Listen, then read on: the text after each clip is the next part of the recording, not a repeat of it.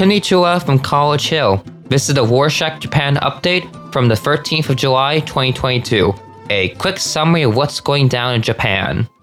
On Friday the 8th, Japan witnessed an unexpected event right before elections. Shinzo Abe, the former and longest serving prime minister of Japan, was assassinated while delivering a public campaign speech in Nara City. Police have detained the primary suspect, Tetsuya Yatagami, who used an improvised and homemade gun to carry out the attack. Unemployed Yatagami told investigators he holds hatred towards a certain group that he thought Abe was connected to, the Moonies. These are members of the Unification Church in Japan, also known as the Family Federation for World Peace and Unification. The Unification Church was founded in South Korea in 1954 by the late Sun Myung Moon. The Moonies also hold an anti communist political stance. Some media outlets are reporting that Yatagami's mother was a member of this group and that this religious movement has left their family bankrupt. Many people say that the former prime minister's policies had a positive impact on Japan's economy and international cooperation. From December 2012 to 2020, Abe dominated the political scene and gained more public support. Along with his party, the Liberal Democratic Party, or LPD, he implemented some economic measures popularly known as Abenomics. These measures were a key element in supporting the Bank of Japan because of the efforts they made in improving international cooperation alongside domestic economics. That said, some negative criticism came around the assassination, with many saying that there is a pitfall in Japanese political security. Still, the murder of Abe left many Japanese and part of the international community devastated. South Korea's president, Yoon Suk Yeol, visited the Japanese embassy to express his condolences in person.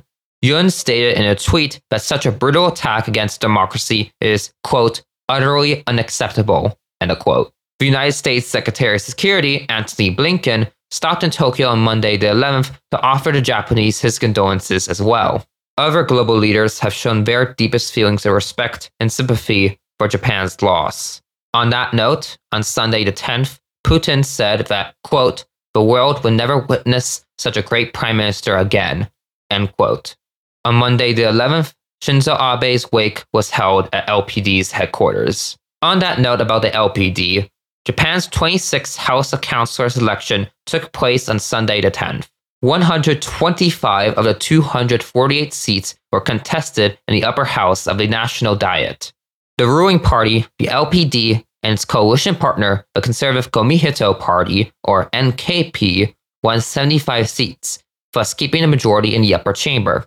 Both the elections and Abe's assassination affected the market. On Monday, the 11th, the yen lost a bit of its value, and the current exchange rate now stands at 137 against the dollar, which has added an additional burden to the Japanese economy. According to the World Food Program, because of the drop in exchange rate, coupled with Russia's invasion of Ukraine, Japan may experience a food shortage in the near future. The United Nations World Food Program Secretary General David Beasley also stated on Tuesday, the 12th of July, that there might be a scarcity of rice and staple food because of fertilizer shortages. Let's move on to some news about the COVID 19 pandemic. On Sunday the 10th, the Ministry of Health, Labor and Welfare reported that the weekly infections had doubled from last week in Tokyo alone, with almost 10,000 cases. The total number of confirmed cases in the country reached almost 37,000. According to the ministry, the Omicron subvariant BA5 is more infectious than any predominant BA2 variant before. As for the weather forecast this week, there might be heavy rains in northeast West Japan. 100 millimeters of rain are expected to fall from Wednesday the 13th to Sunday the 17th. It's only a pity that it did not rain on Sunday the 10th in the Asaminami ward in Hiroshima, since a fire broke out in an apartment. 16 fire trucks pursued to tackle the flames, but luckily no one was injured. In other news, the major convenience store, Lawson, announced its operating revenue of almost 237.7 billion yen. That's around $1.7 billion. Their fast food, Karaage-kun, or fried chicken, is their best selling item, but they also made a profit with selling concert tickets and movie tickets. Earlier this month, Aya Sugimoto, chairwoman of the Animal, Environment, and Welfare Association, disclosed that in March, the association discovered that over 400 dogs were bred in an inappropriate environment and abused in Matsumo City in Nagano Prefecture.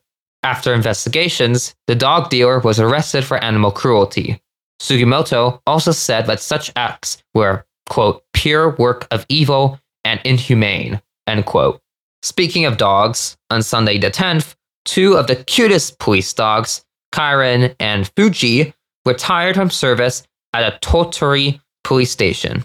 They retired after nine years of service. That's around 80 human years. On their last day, the two dogs showed up in police uniforms and interacted with kids, who sang them a thank you song for their service. One of the biggest hits on social media is the unmelting ice cream. A local manju shop in Tainai City in Niigata created a special ice cream which lasts around 30 minutes straight without changing its shape, even in the hot summer. The secret behind making that sticky and lasting ice cream is using rice powder, which gives a unique texture and flavor. One unmeltable ice cream costs around 300 yen. That's around $2 here in the US. According to Google Search Analytics, in a recent survey conducted on Tuesday the 12th, Japan ranked second among countries where people were willing to relocate. At the top of that list was Canada. Perhaps the popularity of living in Japan comes from pop culture, robotics, and life longevity parameters. Speaking of longevity, one out of four Japanese companies allow elders to work until the age of 70. Even though this is not entirely legal, elderly people are asking to keep working past their retirement age, which is 65.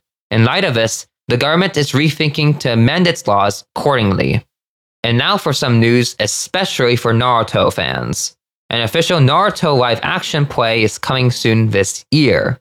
The tale of Naruto Uzumaki will be in Tokyo's Nippon Seinen Hall from the 4th to the 13th of December. You'll be able to purchase a ticket online in November. The tickets will start around 8,000 yen, that's around 70 US dollars.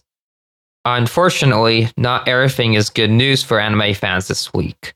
The creator of Yu Gi Oh!, Kazuki Takahashi, was found dead on Wednesday the 6th on the coast of Nago City in Okinawa Prefecture.